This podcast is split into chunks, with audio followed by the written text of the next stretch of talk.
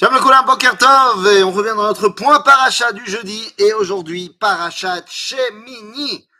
Alors là, les amis, là, les amis, c'est tout un programme. Eh oui, c'est tout un programme.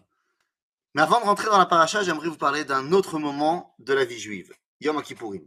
Yom Kippourim, Yom Kippourim, c'est un jour extraordinaire, un jour où on va se détacher complètement de notre, on va dire, condition physique et humaine, on va s'éloigner de tout ce qui est les besoins du corps. On ne mange pas, on ne boit pas, on ne se met pas de chaussures en cuir, c'est-à-dire qu'on n'avance pas, euh, on n'a pas de relation intime.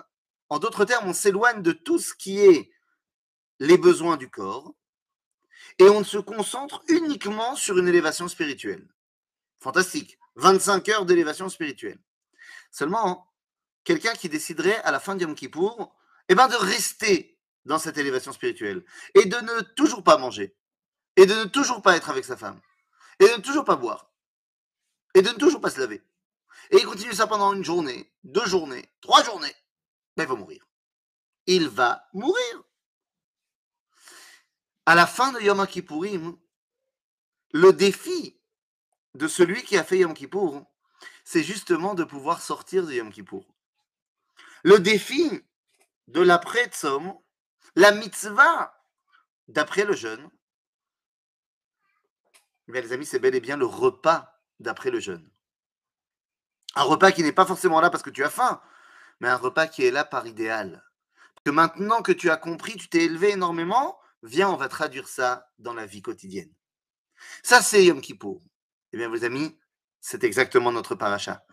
La lecture de la Torah qu'on va lire le matin de Yom Kippourim commence en disant Acharemot Shene Bene Aaron. Acharemot Shene Bene Aaron? Oui, la paracha de Shemini, après la mort des enfants de Aaron. Excusez-moi, je n'ai pas traduit. La paracha de Shemini fait état de cette mort-là. La paracha de Shemini nous parle de l'inauguration du Mishkan. En termes d'élévation spirituelle, t'as pas mieux. Les deux enfants de Aaron, les deux aînés de Aaron, Nadav et vont ressentir cette élévation de manière tellement grande et tellement profonde que pour eux, ils vont la pousser au paroxysme et ils vont même aller jusqu'à faire un acte qui va les conduire à la mort. Il est très possible que Nadav et Avihu aient voulu cela. Ils étaient tellement grands. Moshe, Moshe Rabbeinu, dira même à Aaron, je sais maintenant qu'ils sont plus grands que toi et moi. C'est-à-dire que Nadav et Avihu ne sont pas des fauteurs, Hasve Shalom.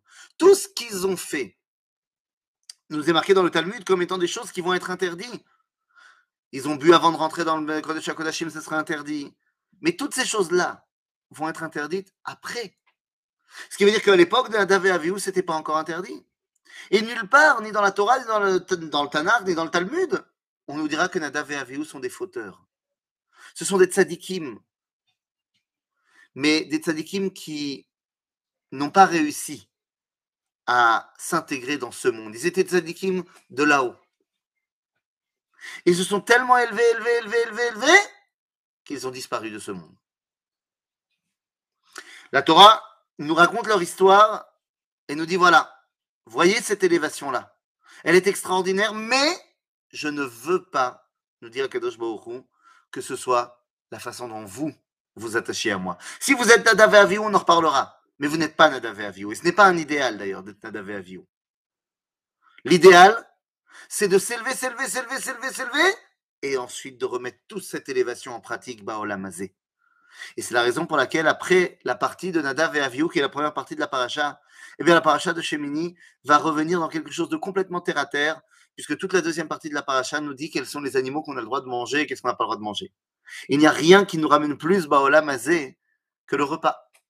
Après l'élévation énorme de Nadav et Avihu, viens voir comment est-ce qu'on le met en pratique dans ton assiette. Voilà la paracha de Shemini. Elle fait écho à Yom Kippourim. S'élever énormément pour prendre ses forces et les remettre en pratique dans la vie. Baolam Azé. Shabbat Shalom